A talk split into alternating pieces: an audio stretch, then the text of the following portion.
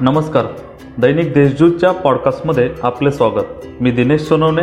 ऐकूयात आजच्या ठळक घडामोडी. जिल्ह्यातील ग्रामपंचायत निवडणुकीसाठी अर्ज माघारीच्या दिवशी पंच्याण्णव उमेदवारांनी आपली उमेदवारी अर्ज मागे घेतले. जिल्ह्यात आता दोनशे एकवीस उमेदवार आपले नशीब आजमावणार आहेत. अर्ज माघारीच्या अखेरच्या दिवशीही अनेक ठिकाणी निवडणूक बिनविरोध होण्यासाठीचे प्रयत्न झाले. माघारी नाट्यासाठी उमेदवारांची शोधाशोध झाल्याने दिवसभर राजकीय घडामोडींना वेग आला होता. एकवीस डिसेंबर रोजी जिल्ह्यातील दोनशे तीस ग्रामपंचायतींमध्ये तीनशे त्र्याण्णव जागांसाठी निवडणूक होत आहे. येवला बागलान दिंडोरी मालेगाव निफाड त्र्यंबकेश्वर नांदगाव पेठ कळवण सिन्नर देवळाली नाशिक चांदवड आणि इगतपुरी या तालुक्यांमधील ग्रामपंचायतींमध्ये निवडणुकीची रणधुमाळी सुरू असून तीनशे त्र्याण्णव जागांसाठी उमेदवार आपले नशीब आजमावित आहेत. काही जागांवर केवळ औपचारिकता शिल्लक असून काही ठिकाणी एका जागेसाठी देखील चुरस वाढली असल्याचे दिसून येते. छाननी अंती तीनशे पन्नास नामनिर्देशन पत्र वैध ठरले होते. Maharashtra post graduate institute of medical education व रिसर्च याकरिता विविध पदांच्या भरती प्रक्रियेला सुरुवात झालेली आहे.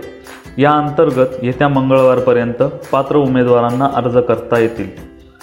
इगतपुरीतील मुंडेगाव येथील इंग्रजी माध्यमाच्या आश्रमशाळेत पंधरा विद्यार्थी करोनाबाधित आढळून आले होते. यानंतर आरोग्य विभाग खडबडून जागे झाले असून प्रतिबंधात्मक उपाययोजना म्हणून आज या निवासी आश्रमशाळेतील वर्ग बंद ठेवण्यात आले. या ठिकाणी दोन आरोग्य कर्मचारी तैनात करण्यात आले असून विद्यार्थ्यांना स्थानबद्ध करण्यात आले आहे. नवीन नाशिकमधील बडदेनगर परिसरात विद्युत प्रवाह करणारे ट्रान्सफॉर्मर चोरून नेल्याची धक्कादायक घटना घडली आहे. शहरात गुन्हेगारी वाढलेली असतानाच घरपोड्यांमध्ये देखील भर पडली आहे. असे असतानाच आता चोरट्यांनी विद्युत प्रवाह करणारे ट्रान्सफॉर्मर चोरून नेल्याने खळबळ उडाली आहे. राज्य शासनाच्या अल्पसंख्याक विकास व अवकाप कौशल्य विकास आणि रोजगार व उद्योजकता यांच्यामार्फत बारा ते सतरा डिसेंबर दरम्यान महास्वयं वेब पोर्टलवरून ऑनलाईन पद्धतीने राज्यस्तरीय महारोजगार मेळाव्याचे आयोजन करण्यात आले आहे.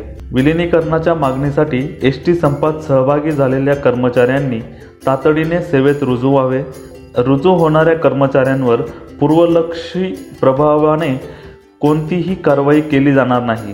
तथापि संपा काळात ज्या कर्मचाऱ्यांवर निलंबनाची कारवाई झाली आहे असे कर्मचारी येत्या सोमवारपर्यंत कर्तव्यावर हजर झाल्यास त्यांच्यावरील निलंबनाची कारवाई रद्द करण्यात येईल असे परिवहन मंत्र्यांनी आज सांगितले.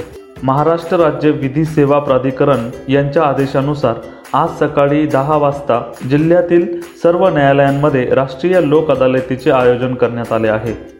आता ऐकूयात करोना अपडेट्स आज दिवसभरात नाशिक जिल्ह्यात सत्तावीस करोनाबाधित रुग्णांची भर पडली तर शेहेचाळीस रुग्ण करोनामुक्त झाले. दिवसभरात वाढ झालेल्या रुग्णांमध्ये नाशिक महापालिका क्षेत्रातील तेरा तर ग्रामीणमधील तेरा रुग्णांचा समावेश आहे. तसेच एका जिल्हाबाह्य रुग्णाचाही यात समावेश आहे. या होत्या आजच्या ठळक घडामोडी. आणखीही ताज्या बातम्यांसाठी दैनिक देशदूतच्या देशदूत डॉट कॉम या वेबसाईटला भेट द्या. धन्यवाद.